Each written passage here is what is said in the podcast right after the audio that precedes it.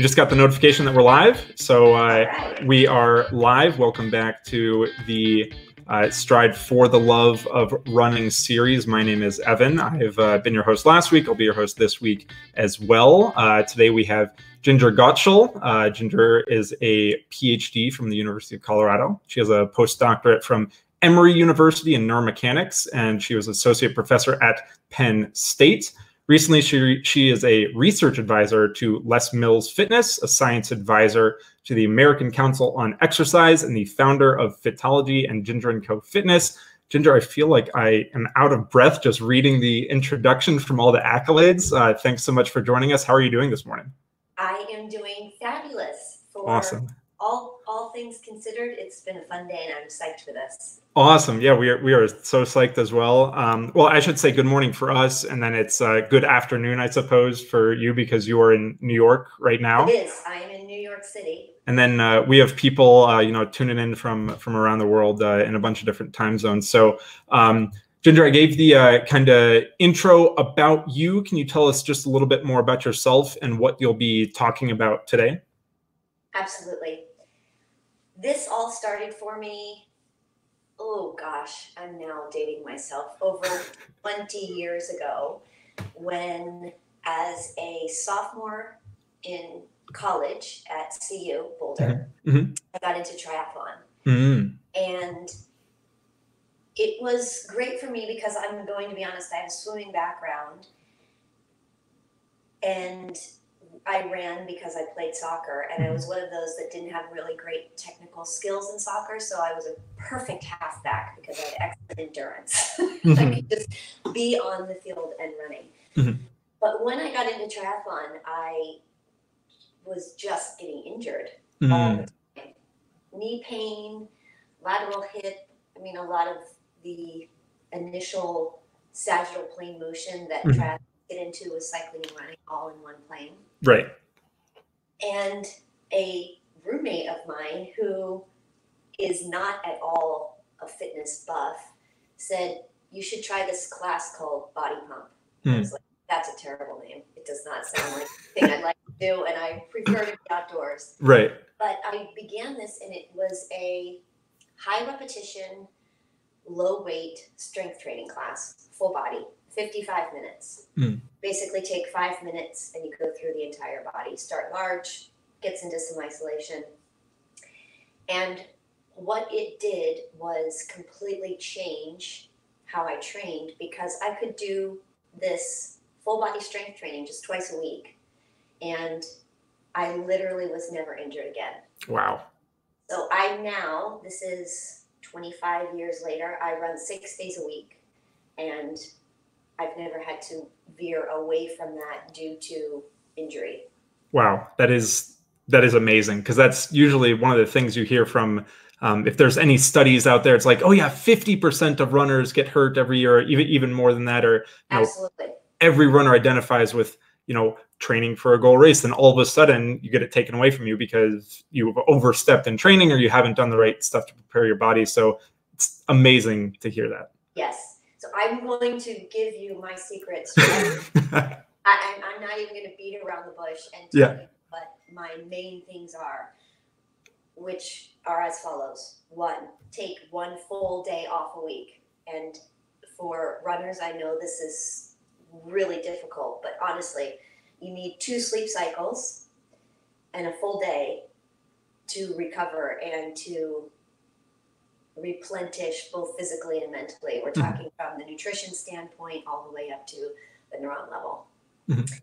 Two, never increase your running miles more than ten percent in a week. So be very specific about what that training profile looks like and what your goal is and how far you're moving up in miles.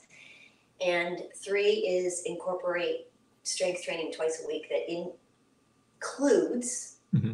some specifics to the core. And by core, I actually mean from shoulder to hip. So things that we don't always think about in running. Right. Because that's that's usually like a term that people toss around, right? Is, oh, I'm going to do my core, but it's a whole whole big thing. So I'm sure you'll clue us in um, on, on the whole routine and just kind of, yeah, what you mean more by that. Yes. Yes. The the first part of this, I just want us to all think about running as a more three-dimensional and not just a leg activity. Let's start from the top. If you go from your shoulders and just this upper part of the body, you want to have a strong posture, which is going to include those posterior muscles in the back, to keep your chest upright, and so you can be in a well-grounded center of mass. Two, you are literally in a isometric contraction for your biceps when you're flexing the elbow the entire time. So that means we need to be also thinking about not only the postural muscles of the back, but also the anterior muscles of the arm with respect to being economic. Mm-hmm. Then if we get to this whole torso area, there's a lot going on when we run here. It's not just staying in one plane. There's this rotational movement, which is going to incorporate what I call the three dimensions. You've got your anterior core, the posterior, which is the erector muscles, and then your obliques here at the side. So you have to focus on the whole torso. Then you get into where things really increase your risk of injury once you get to the hips. We're, runners are really strong when it comes to the hip flexors, mm-hmm. and more on the quads. This is a lot because when we run uphill or when we're going faster, the quads are dominant. We need to focus more, though, on the hip stabilizers, specifically the glute med. The glute med is the middle sized of the three glute muscles, and what it does is help with knee tracking. Therefore, when you land from that aerial phase, it's going to help keep the knee in a safe position and allow the fibers more distal to actually keep the patella in place and keep the knee safe. Then as we go down, of course, critical in terms of both calf muscles, the soleus and the lateral gastroc and medial gastroc, but the gastroc are actually your propulsion muscles, and as well as the anterior tib. If you've ever had shin splints, you know that feeling of how the anterior tib starts to give you some swelling on the front of the shin, and a lot of that is actually foot placement. All of this hip to ankle movement is going to be dictated by how strong your core is. So one thing I encourage you to do in the next run or, or two that you do is don't wear any headphones. Go out by yourself and listen to how quiet or loud your foot strike is. The quieter you're landing, the more braced you are, and that will also decrease the force and take some pressure off of the joints of the ankle, the knee, and the hip. This will also come with building those muscles, so you have that impact absorption from the muscles, but it's going to originate more proximally at the core. So that just gives you a little summary preview of how full body strength training can actually really be important in running, because it's not just a leg activity, and it actually matters on what you're focusing on with respect to which muscle groups. With that said, it's not the heavy lifting that you see in typical CrossFit gyms or powerlifting and Olympic lifts. I'm talking here about high repetition and low weight. And what do I mean by high repetition? I'm talking like one hundred squats. Doing one hundred squats, either just body weight or with ten pounds, ten to fifty at your max. Lunges is my second body exercise that I'll go over specifically that can really help runners in terms of their leg mechanics. And the third and final is doing some ab and adductor activity, working on that glute med and getting your the muscles on the outside here, including your tensor fasciae latae, which is right here at the hip. Those three exercises are really the key for body weight exercises to help the mechanics. Also today, I'm going to be showing you three of the most important core exercises that are called integrated core exercises, meaning they're giving activity to the entire three dimensions of the core, not just isolating one at a time. In terms of research, before I get to the actual activities, there probably the majority of running injury research has to do with the hip muscles. So that's why I'm going to show you some of the key ones for the outside of the hip. And my research specifically in the most recent, so just in twenty nineteen that I published, shows that these core exercises, three-dimensional core exercises, can improve your running economy and speed, as well as increase or improve your running symmetry. So that's how much time each leg is on the ground, and also distributing the force on each landing between each leg evenly. So that's a lot at once, but basically I want to impress upon you the importance of three bodyweight exercises and three core exercises that can help reduce your risk of injury as well as improve performance, which is economy and speed.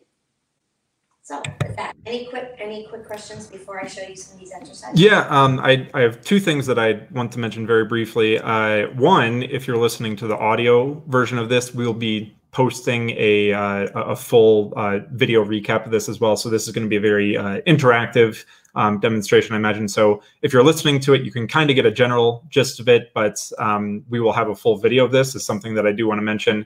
Um, and then Uh, well, I guess I have three things. Uh, two, I know on your uh, so, some of your social media, you post examples of some of these uh, video exercises as well, um, if, if I believe correctly. So some of these might be on your social that you can maybe talk about it at the end to kind of plug where people might be able to find you. Absolutely. At Ginger Fitness, I have links to these exercises on both Instagram and YouTube. Mm-hmm. Awesome. And Ginger with a J. Ginger with a J, and we'll we'll send out full recaps of this. And then third, um, the one thing that I know just from being around runners uh, for the past couple of years is you mentioned a couple um, different parts of uh, the body, you know, like obliques, people might be familiar with biceps. Obviously, everybody loves those curls. The one thing I think that trips a lot of people up is what is the gastroc? Because that's something that people that might be in physiology are very familiar with. But if a normal uh, runner that might not have that background uh, here's that, can you just tell them what part of the body that is and where it might be related to that they might be more yes. familiar with? That's a fabulous question, because it was one of the muscles that I focused on during my PhD. So here we have what is called the shank. The shank is the segment between your knee and the ankle. And the muscles in the back of the leg are what extend the ankle. These muscles in the back of the shank are also your propulsion muscles. They're going to provide that push off after you land. Now these that form that little shelf that you'll see, that muscle belly here is the gastroc. It has an outside part that's the gastroc lateralis, and the inner portion is the medialis. So the gastroc medius actually has two separate heads. Then if you go down here and you palpate this muscle that's still in the back, but that's much closer to the ankle, that's the soleus. The soleus is a lot flatter. It doesn't have as much of that muscle belly that you see in the gastroc. And the soleus is one of the highest percentage of slow twitch muscle fibers, which give you the endurance. The soleus can be on for hours and hours at a time. It's really responsible for more postural. So it doesn't give you as much of that push that the gastroc does. All three of these, if I include the gastroc, lateral, and medial, as well as the soleus, are going to come into your Achilles tendon and then wrap around the bottom of the foot. So those three muscles all join together into the one distal tendon. Ankle extension, so that's good, that's probably one of the most critical muscle groups for runners. Awesome. Yeah, and I know probably a lot of people are more familiar with uh, you know, having a bout of Achilles tendonitis, or like, you know, saying, oh yeah, I, I know the Achilles and I may have heard of the soleus before, but that gastroc, I feel like, is the thing that always trips people up, um, just yes. in terms of seeing it and be like, I have no clue. Is that on the top of my head or is it in my finger? Exactly. Yeah. Exactly. Cool. Well, um, yeah, no, totally uh, good with uh, all the demonstrations you have. I'm so excited to see this. And I know uh, the people watching live uh, are, are really, really excited for this as well. Cool. Let's start with these bodyweight exercises. And let me repeat, you can do these and they are effective even if you have no weight. If you would like to increase the intensity of these, or you're already doing some type of weight training, it, they can be done with very little minimal weight.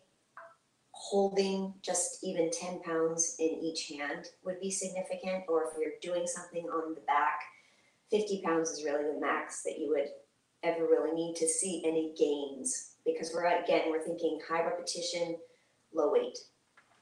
Let's first start with a squat.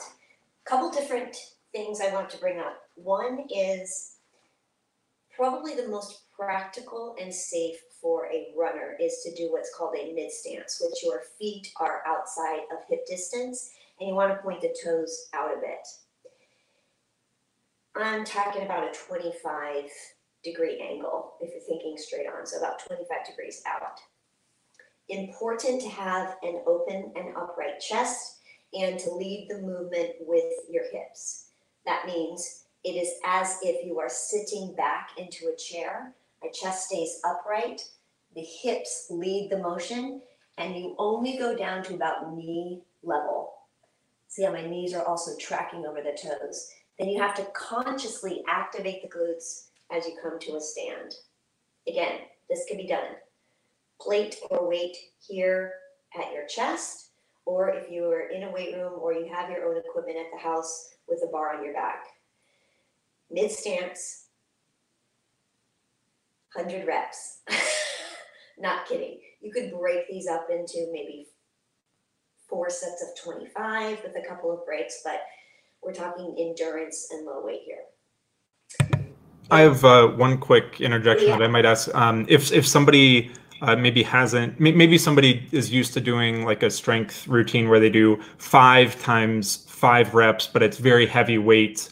Uh, would you suggest uh, maybe a structure where they could build up to? So maybe they're not used to going above ten reps. Would doing ten by ten be fine? Just looking for overall volume, or would you suggest maybe doing five by twenty, four by twenty-five? What's maybe it's something if somebody's used to lower reps, higher weight, what's an easier way to start to transition maybe over a couple weeks? You could absolutely modify that program. Again, kind of thinking about ten percent. Mm-hmm. So taking off ten percent of the weight and adding ten percent of the reps at a time. Doesn't sound like a lot, and it's a slow progression, but honestly, it also depends on just how you feel. You could see if you are getting the same range, if you can stay at a very consistent pace and not compromise your range, see how many reps you could get mm-hmm. with maybe half the weight. Right. Take a nice break and then work your way up. However many you get in a set, then just continue to take those work rest intervals until you get to one hundred reps. Mm-hmm. All right, next is probably the trickiest that I don't want to make any assumptions, but from what I see is it typically is an exercise not typically done properly. This is the lunge. The lunge is a fabulous exercise to target the medial glute. So again, we're talking about knee tracking here. It's one of the hip stabilizers. Best thing to do is to actually come down into a ninety ninety position. What does that mean? That means that the front leg, your knee is at ninety degrees. The back leg is on the ground, knee at ninety degrees.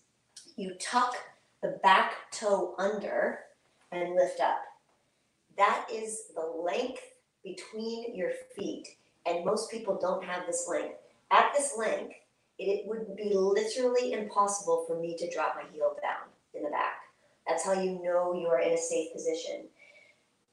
The lunge is led with the back leg knee until the front knee goes to ninety degrees. This does not mean this knee touches the ground. In this position, I should be able to see my toes and the front knee is stacked over the ankle.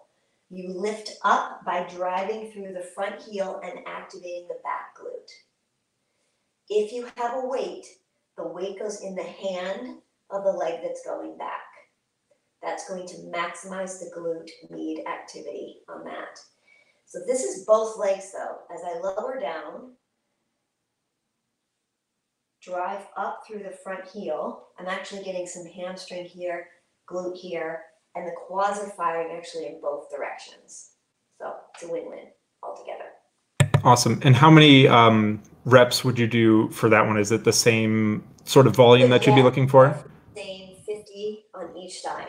fifty on each side. Awesome. Yeah. And then um, could you show that uh, setting up positioning just one more time, maybe with a little bit of instruction, just say, maybe here's this cue, here's that cue, just the progression towards getting in the right position? Absolutely. Let's go over it again. This doesn't have to be done every time, but in the beginning, it really helps. A couple of additions. So you set yourself a ninety ninety, front knee ninety degrees, back leg ninety degrees, and your front foot is hip distance away from the back knee. So you're actually hip distance apart if I was to, if you're looking from that angle. You tuck the back toe under, press up through the front heel, and there's your start position. In this location, you could then grab the weight as you're lifting up. Then you drop the back knee down until the front knee is at ninety degrees. Push through that front heel and drive up. Another thing, once you're down in this position, if you have two small weights or two blocks or two of anything, you could put one at the front toe and one at the back toe, just so you were aware of what that length is if you were doing multiple sets, so you didn't always have to come into this set position. This is just a great way, if you're starting to want to do a lunge properly, that you would get into position. And then you mentioned, um, you know, when you press up through, as you're in that position now, like your left heel, you're pressing up through that, and you mentioned, uh, you know, your quad is firing on the way up and like your glute on the right hand side might be firing as well. Is there any sort of uh, cues that people should pay attention to? Should it feel like a very quick movement? Should you take it like slow at first and feel the muscles sort of activating in, in turn, or what would be the recommendations there? In terms of speed for all of these, you always want it to be in control and maximize the range. That means in terms of range, you want to make sure that this front knee gets to ninety degrees and the front thigh is parallel to the ground before you start to drive up. And everything should just be very smooth and controlled.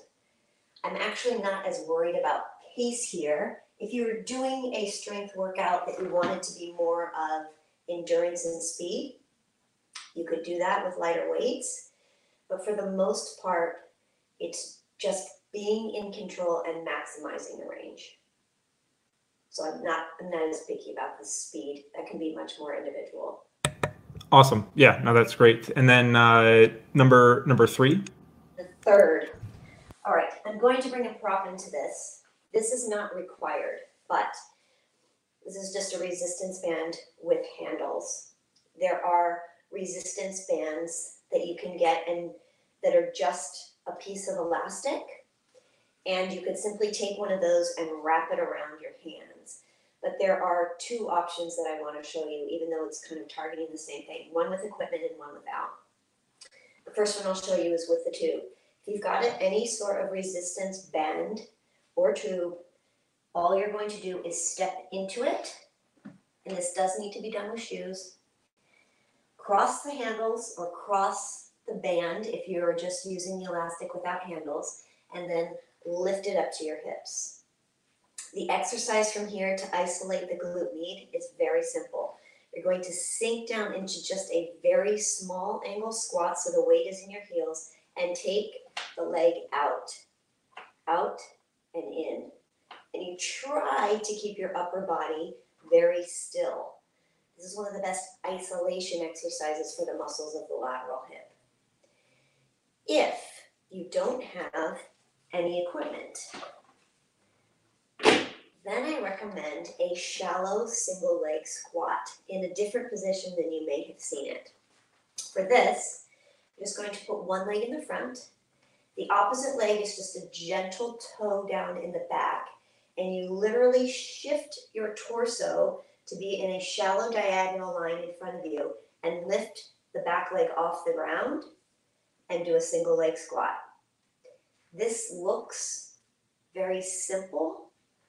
It gets extremely intense by about rep ten. You are not only helping with knee stability by training the fibers right by the patella, but all of the stability and balance is isolated here in the outside and inner hip. So it is a fabulous option if you don't have equipment. That would be my third exercise for you. Awesome. And then the same sort of thing there with its fifty on each side for a combined total of one hundred reps. Correct. Correct. And then and I, uh, I can't do fifty single leg squats in one set. Mm-hmm. So I have been doing this now for over ten years and I still can't get I have to take at least one break. I can sometimes get a very quality forty, but it's pushing my limit once I get past twenty-five. Awesome. Um, I guess two questions I'd have for this one uh, is if somebody did want to get the prop that you were using, what is that uh, type of band, or would you have a recommendation for um, using that if somebody feels more comfortable maybe having sort of like that that device that they can the kind of interact with? Yeah, the handles are nice. This happens to be a Les Mills, and I'm going to talk about where you can find some online classes that are going to have all of these exercises in one thirty-minute class. This is a Les Mills. It's called C X Works, C X W O R X. That's the class type, and you can find these on their website. They're under twenty dollars. You could also just look up resistance band with handles on Google. The only thing I want to warn you about is some of these resistance bands have a fabric around the elastic. You don't want that. So you just want the actual elastic. You can also buy for literally two dollars a piece. It's just a strip of elastic. And it's very thin, and there's multiple different densities and stiffnesses, and you can start kind of on the lighter one and then build up. Awesome. And then the number two thing, if somebody is doing the approach without the prop and they're looking for some sort of uh, positioning cues for that single leg squat, you mentioned the toe like very gently touching the ground, like for, for the back foot. Um, does it help to do things in front of a mirror to get the positioning down uh, for, for, for this exercise as well? It does. And my suggestion is actually to use your phone and video yourself. That's the best way for beginning exercisers to actually see what they're doing. I think the mirror is helpful. In my apartment here in New York, I don't even have a mirror. So I oftentimes, when I'm trying exercises, trialing them for clients, I'll just video myself and um, get different views of it. But it, because everybody has a different style of learning, some people need to see themselves doing it, they need to feel it, so other people can just watch others, other people need to hear the cues. So that's why I think some of these online videos are really helpful. And then tape yourself and you can do a little compare and contrast.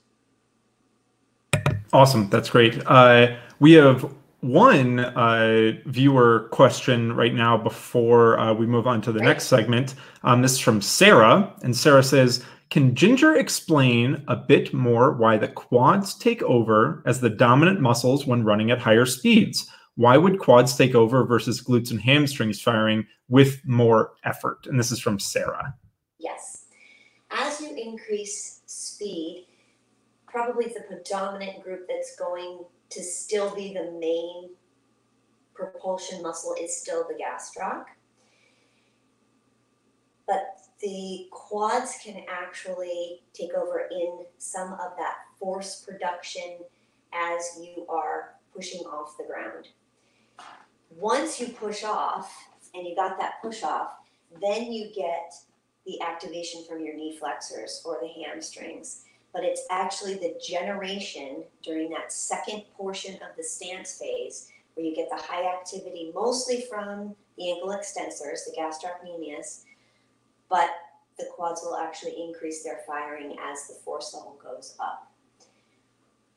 Interestingly, it's not as great of an increase in the hamstrings during that higher. You also see this um, larger percentage increase in quad activation, and I'm actually going to tell you it's very specific to vastus lateralis, going uphill and upstairs. As you increase the speed and you increase the angle of incline, it's the vastus lateralis that has the largest increase in activity, in addition to the gastroc. Awesome. Yeah, that's super helpful. Um, I will say if anybody else has other questions, uh, please feel free to drop them in the chat, and then uh, producer Gus will uh, send them forward to us. Uh, and then if anybody has questions uh, afterwards, maybe specifically for you, where is the uh, best place to, to reach you or interact if they have any uh, sort of specific questions? Ginger email at gmail dot com. And that's Ginger with a J. Yes, J I N G E R email at gmail dot com. I live for questions. It's like my favorite thing is when people have an issue to be able to provide a, a little tip is the best. Yeah. Awesome. Um, so uh, what part did you have planned next? Because we have uh, sort of like seven follow-up questions that we have for you, but uh, what uh, do you have planned next after these exercises? Uh, the, the floor is still totally yours. Three integrated core exercises and yep. Then questions. Is that cool? Awesome. Fantastic. Okay. All right. First, just a little bit of vocabulary. Integrated versus isolated. Isolated exercises are going to target one primary muscle group. For instance, a crunch. Very simply, can you still see me? Okay, fingertips at temples, just rolling the shoulder blades off the ground, chin is tucked, looking right between your legs. That's an isolation core exercise. Really important to do, but if you are pressed on time, and you only want three, or you only have time for three, integrated. Integrated is actually going to have activity on all three dimensions, and here are the three exercises. The first one is a forearm plank. I call it a hover. Set yourself up, first on the knees, hip distance apart, shoulders stacked directly over your elbows, press the forearms down into the ground, and when you're ready, tuck the toes under and lift up. The spine is long, gaze is slightly in front of you, and you activate literally everything by pressing your forearms down, squeezing your kneecaps up to your hips, and holding this. How long should you hold? thirty seconds would be a fabulous goal to start. If you can work yourself up to two minutes, that's awesome. But the key is not letting your hips sag and not letting them come up above it too much like a down dog in yoga. Again, having a partner there, a mirror, or videoing you is cool. The variation of this, this is the second exercise, is simply the same thing but done on your side. So you can get into this forearm plank, hover position. Then bring one fist towards the side you're going to open and lift up. My feet are staggered in a scissor. This can be also done by just stacking them, but the key is having the hips lifted off the ground. If this is too much, just like the forearm position in the center, you can bring it down to one knee. You're getting three-dimensional work, but it's actually doing a great job of firing up these lower obliques on the bottom side. So you would want to do Similarly, thirty seconds on each side would be a great start, working up to a minute. If you want to take it up to the extreme at two, fabulous. Third and finally, a bridge. You have no idea that this is actually such a fantastic exercise, again, for the glutes. It also helps low back pain, front knee pain. You're going to pull your heels as close as you can to your hips, lie down, drive through the heels, activate the glutes and lift up. Pull the shoulder blades in so there's nothing on the ground other than the top of the shoulder and your triceps. You could make this dynamic by lifting up off your heels or doing some lower and lift repetitions. Lower and lift, or again, I'm going to shoot for those one hundred reps, or you could make it static by just lifting off of your heels, activating your glutes again for the thirty seconds, working up to a minute, going for two when you're the expert.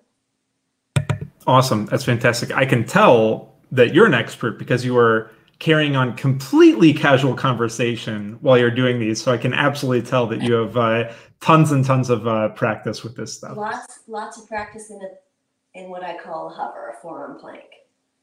Awesome. Cool. Uh, well, those were great, great examples. I think uh, those are maybe activities that people are Um, you know, used to seeing, but maybe don't think that it's enough, right? So think you have to make it really complicated, do all these complex movements. But um, what you're showing is that you're literally just trying to integrate the different, like like you mentioned, the three dimensions. You're trying to integrate those all together instead of just doing, you know, the bicycle twists or the, you know, the the movements where you have to just turn constantly. If you're just activating these muscles and holding and building up to it, it's it's enough, is what you would say. Absolutely. Those exercises, like the bicycle twist, is another example of more of an isolated. You're, you're really focusing on anterior and with each twist getting to the obliques. Those I'm not saying are bad. I just want to give you three critical integrated moves that if you are pressed on time, and you just get back from a run and you've got like fifteen minutes, then you could you could easily incorporate these three exercises in and do some really important prevention work in terms of injury. Awesome. And then uh, just uh, to kind of tie all these things together, you mentioned at the top that uh, all you need to do is add these at least to start two days a week. Yes. Awesome. And if you did these body weight exercises as well as the core exercises two days a week, that's really all you need in terms of maintenance and prevention. I think working up to longer periods of time, for instance, doing a full body weight workout twice a week, and then the core exercises as supplemental two to three times, that would just be a very short workout, like ten to fifteen minutes, is fantastic. But not everybody has got the time for that. And then I imagine at least one person might have this question out there. Um, you know, they see these uh, two times three exercises. Is this something that I would do all bundled together, at least to start? Like I would do the Um, you know, the, the the squat and those type of movements first and then do the core, or should I do the core and then the other exercises first? Just because I imagine people have, uh, you know, this question before they might start. Yes. Excellent question. And this gets to probably one of the biggest debates in fitness, which is order of exercise. When you're doing strength training, do you do core first or second? When you're doing both cardio and strength in one day, which comes first? For runners, I feel very strongly about this order. Do your run first. Then if you have another half hour at the end of that or later in the day, do the body weight exercises first and then the core. Same order if you're doing them all in one session. Go for your run first, come back, do the three body weight exercises, then the three integrated core. Awesome.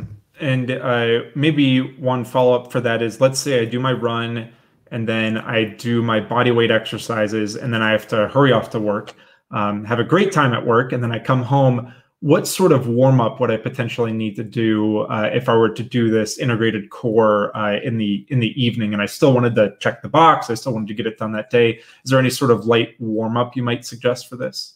Yes, you really only need three minutes. I call it an accelerated warm-up, but three minutes minimum.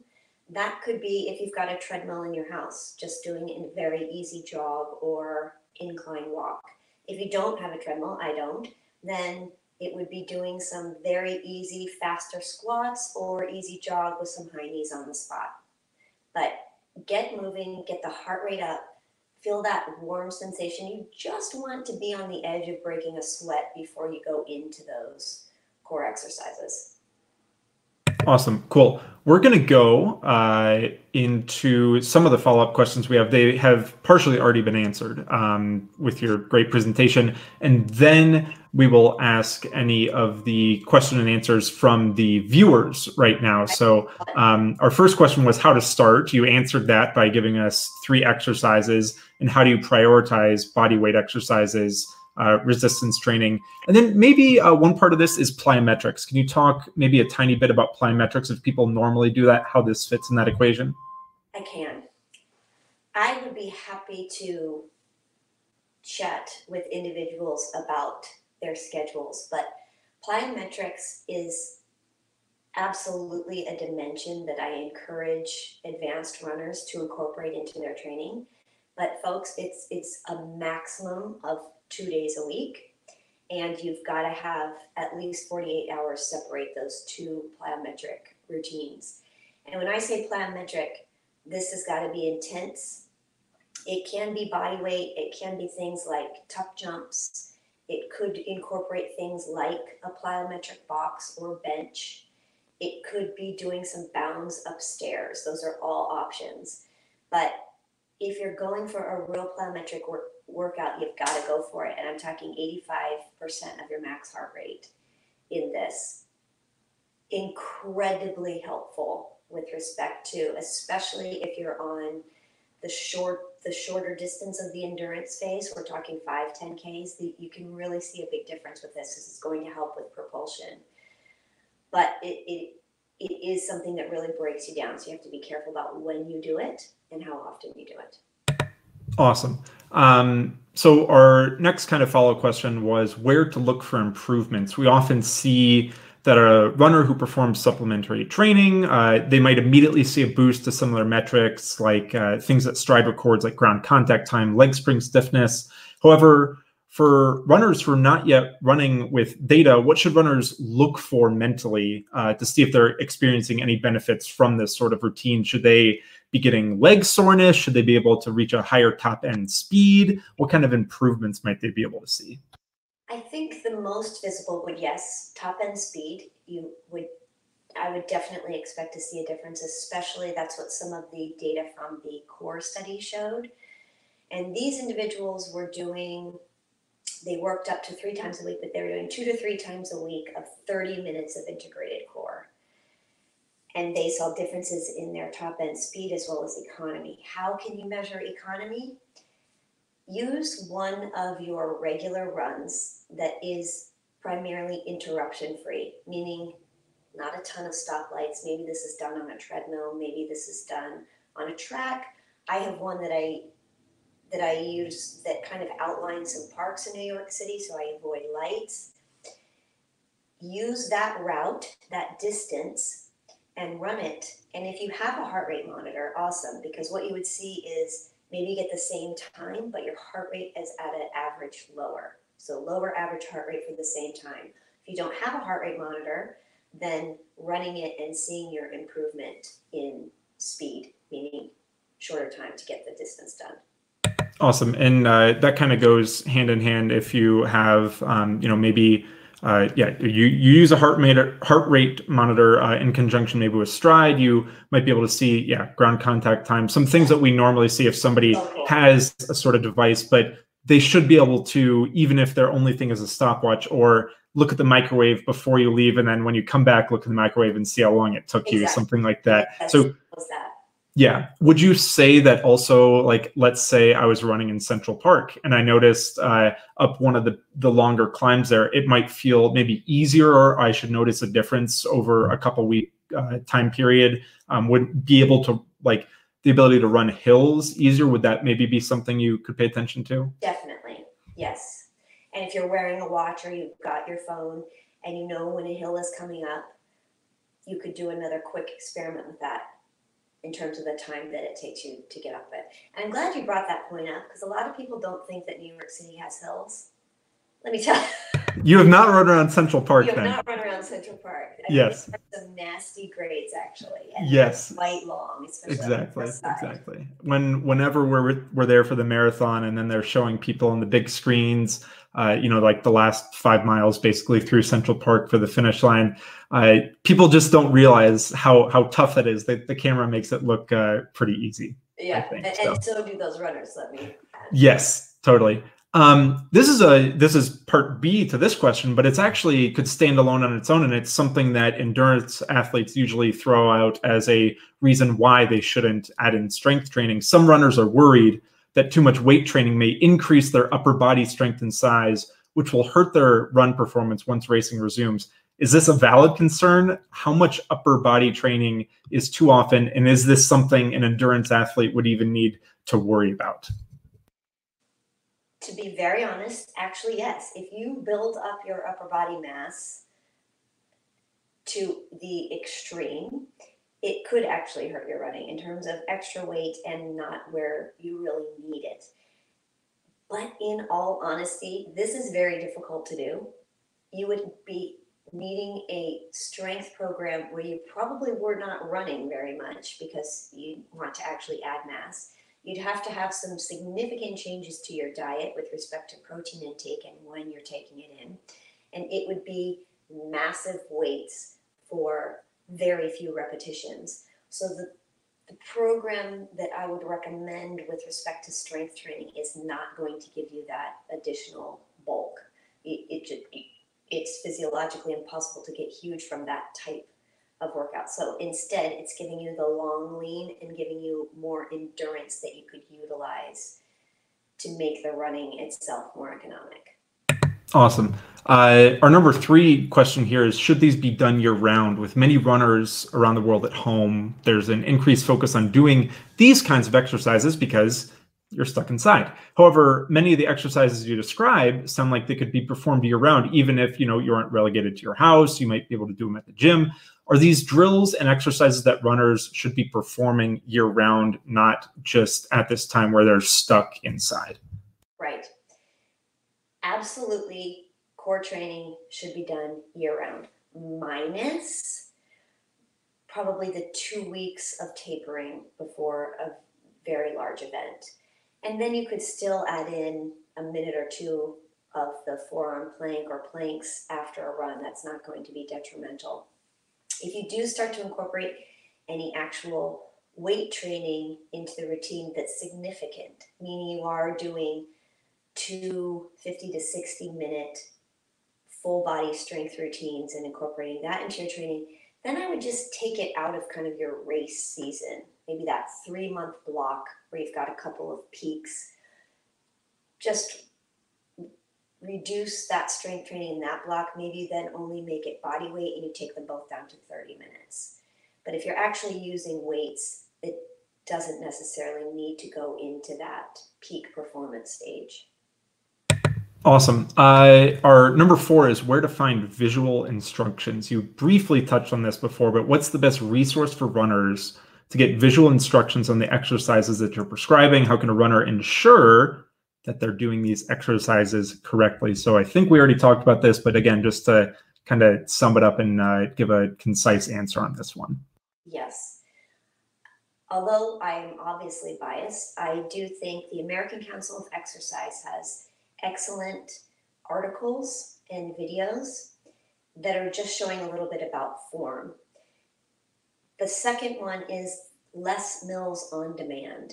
This is a fifteen dollars, I think it's fourteen ninety-nine a month, on-demand exercise platform that has the Body Pump class in all variations of time, so from thirty to fifty-five minute versions, and the C X Works that I spoke about that I actually studied in terms of runners, symmetry, performance, and economy.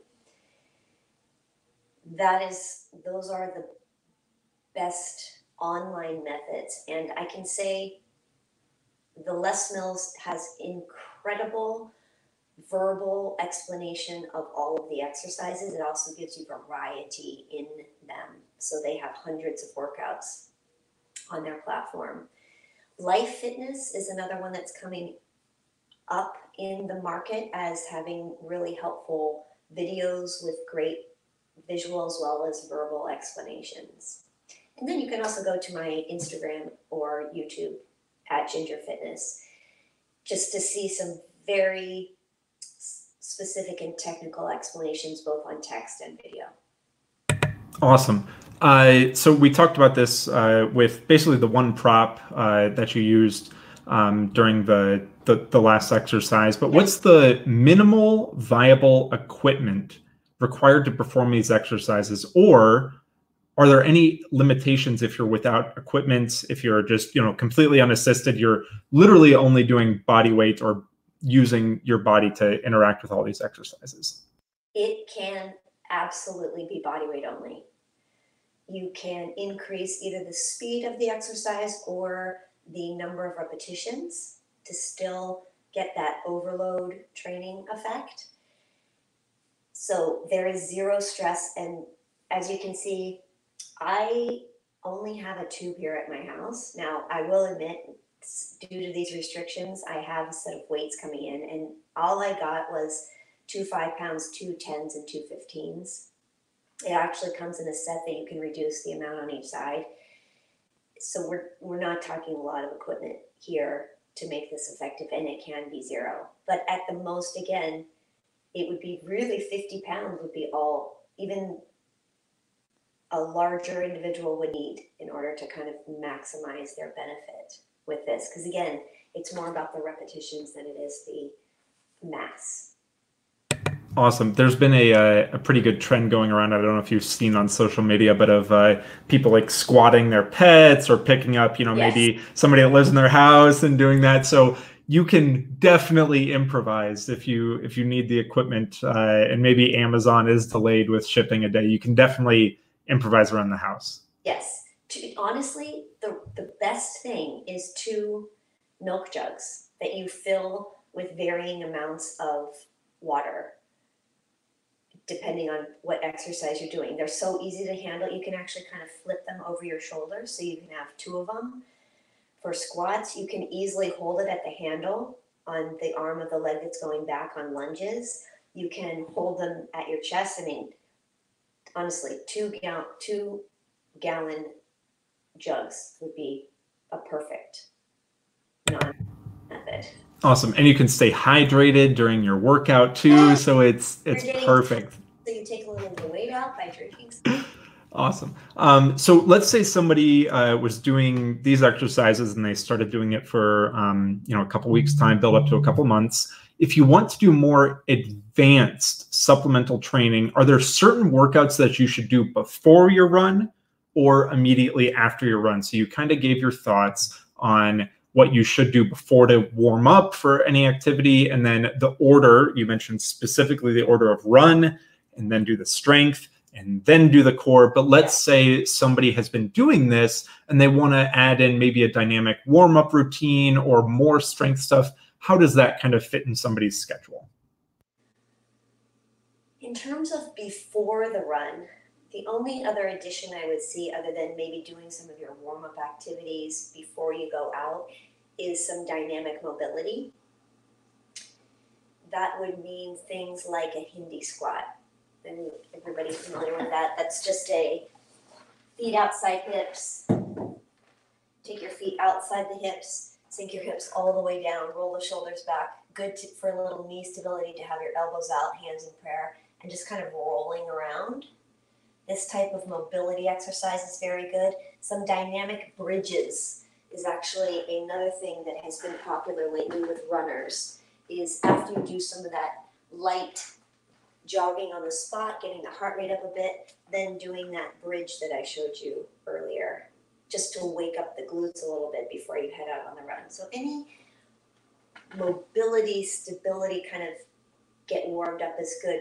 But again, especially for the group that I think I'm talking to now, you really want to focus your energy and effort on the run itself. Therefore, it should always be in that top half of the workout. That's just because you're going to have good storage in terms of glucose and simple sugars before you get out there. You don't want to run that out before you hit the road.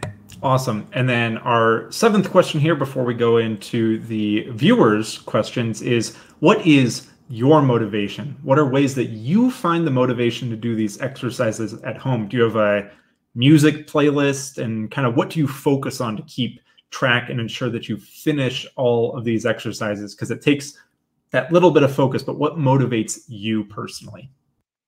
It is always going back to the why for me. And the why for me is it enables me to maintain my running routine, which is so much a part of my sanity. Running in the morning is like meditation. I, it's something only once or twice a week am I really focused on specific terrain or a speed. For the most part for me, it's just getting outside, fresh air. It's that how I start my day and kind of focus myself. If I couldn't do that, I know I would be less productive at work. I know I would be not as fun a person to be around. So if there's ever a moment where I'm thinking, oh, I don't want to do twenty minutes because it's still so hard, knowing that it helps me do what I love is really that reminder of the why. Awesome. Yeah, that's great. Everybody has their own reason why, but the only one that's important is the one that's important for yourself. For you. But yes. yes, awesome. Cool. Well, we have a couple um, listener, viewer questions here.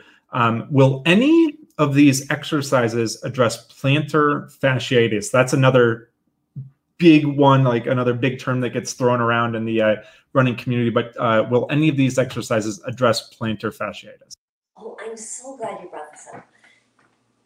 The, the primary instigator of plantar fasciitis is increases in training duration or intensity that are, that are more than that ten percent rule.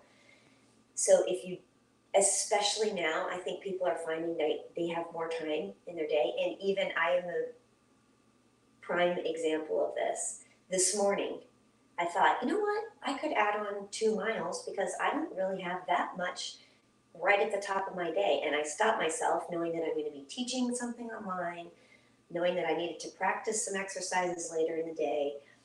So you just have to be mindful of that, the distance, duration, and intensity of your runs.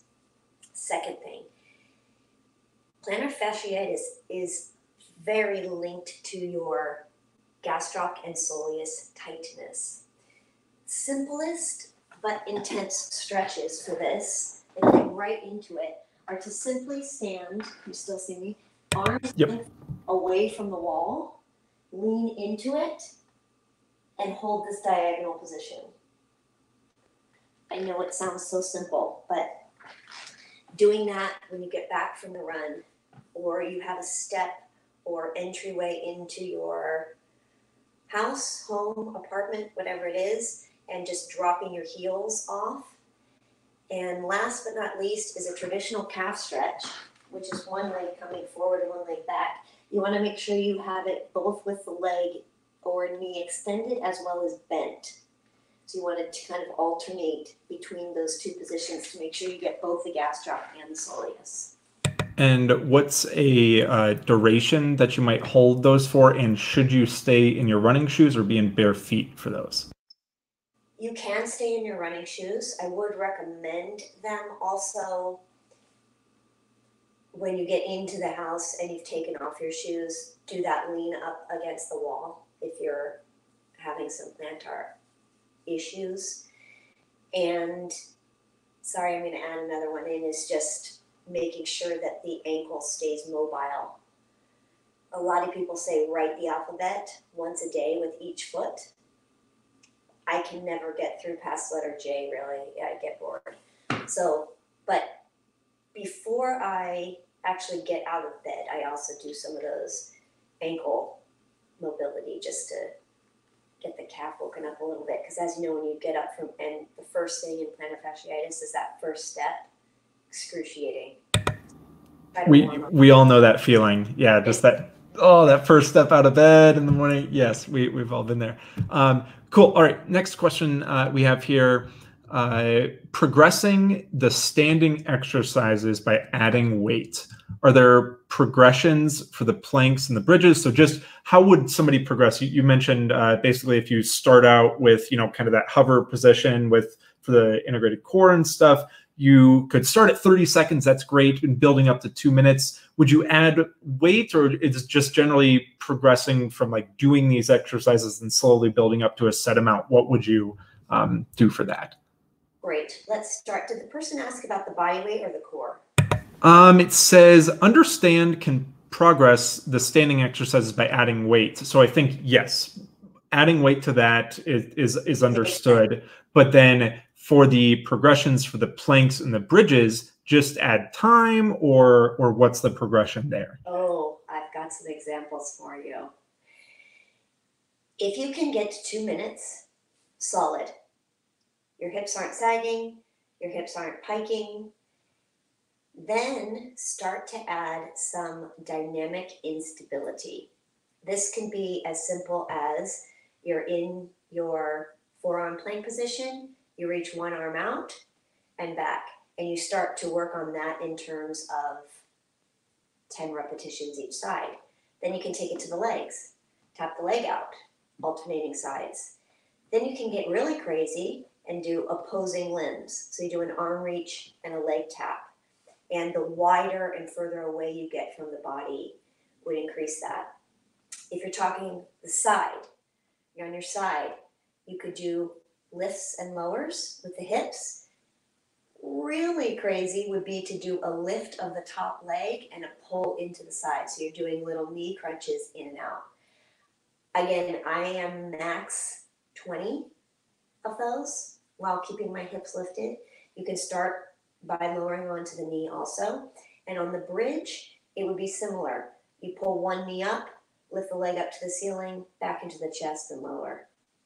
So you can add dynamic components to these static integrated exercises to increase the activity and challenge. Once you're, once you're solid at two minutes, then kind of go crazy with it. Awesome. That's great advice. Um, so another question here, how low does she recommend going for the squats? She said knee level, um, but I think, I mean, it could have been the, the angle of the camera too, but didn't go down that low in the demonstrations. But when you're talking about the body weight squats, you don't have to go, you know, like fully all the way down to the ground. You can go about knee level is about the recommendation. Knee level is my recommendation. Awesome. People, there are many people that can do below knee level safely, but especially for runners where knee health is critical, it just increases the risk and the wear in terms of the cartilage there to go any lower than that. So shoot for the knee height. And it's a good example for me too. I'll do some of those videos from a side angle to actually make sure that I'm getting that, that height. And be aware too, when you're videoing yourself, you can look at it. So you're getting a real time feedback, and then you can watch it later. So, and then do you use any uh, sort of special software or apps, or do you usually just use like the camera um, app on your phone for that? I just yeah, I just use the camera app on my phone, and you can also you can put that grid on there too. That sometimes helps with angles if I'm trying to be very specific. Awesome. That's great. Uh, so last question we have here: uh, should one take any breaks after a run workout before starting the uh, exercises that, that you do? That is really up to you. I definitely recommend when you get back from your run to make sure that you're drinking some water before you go into these exercises, but then it's going to be based upon how intense and long was your run and will the exercises you're going to be doing quality or not? If not, then take a break, but make sure you warm up again before you do them. So once the core temperature comes down, or once you've eaten, then it's a, it's a start over. If it's less than ten minutes, then you can go straight into the strength or core exercises after a run. And one follow-up that I have based on that, because I know somebody's probably going to ask this question, if I have two workout days per week, should I do these exercises on my intense days, or should I move them to a uh, day where I'm doing nothing but like a recovery run? What would you kind of recommend? I would recommend on the recovery days, just because I think it's going to be more quality when you're not so spent after a more intense workout. But honestly, it just depends on when you could do them with quality.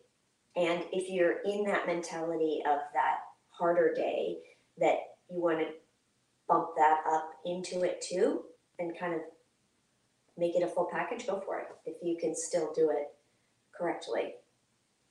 Awesome. That is all the questions we have. I want to thank you so much again, Doctor Ginger Gottschall, for coming on for the Love of Running webinar series. Can you plug one more time where people can find out more about you, find out more what you do? Uh, just, just tell people uh, where they can find you.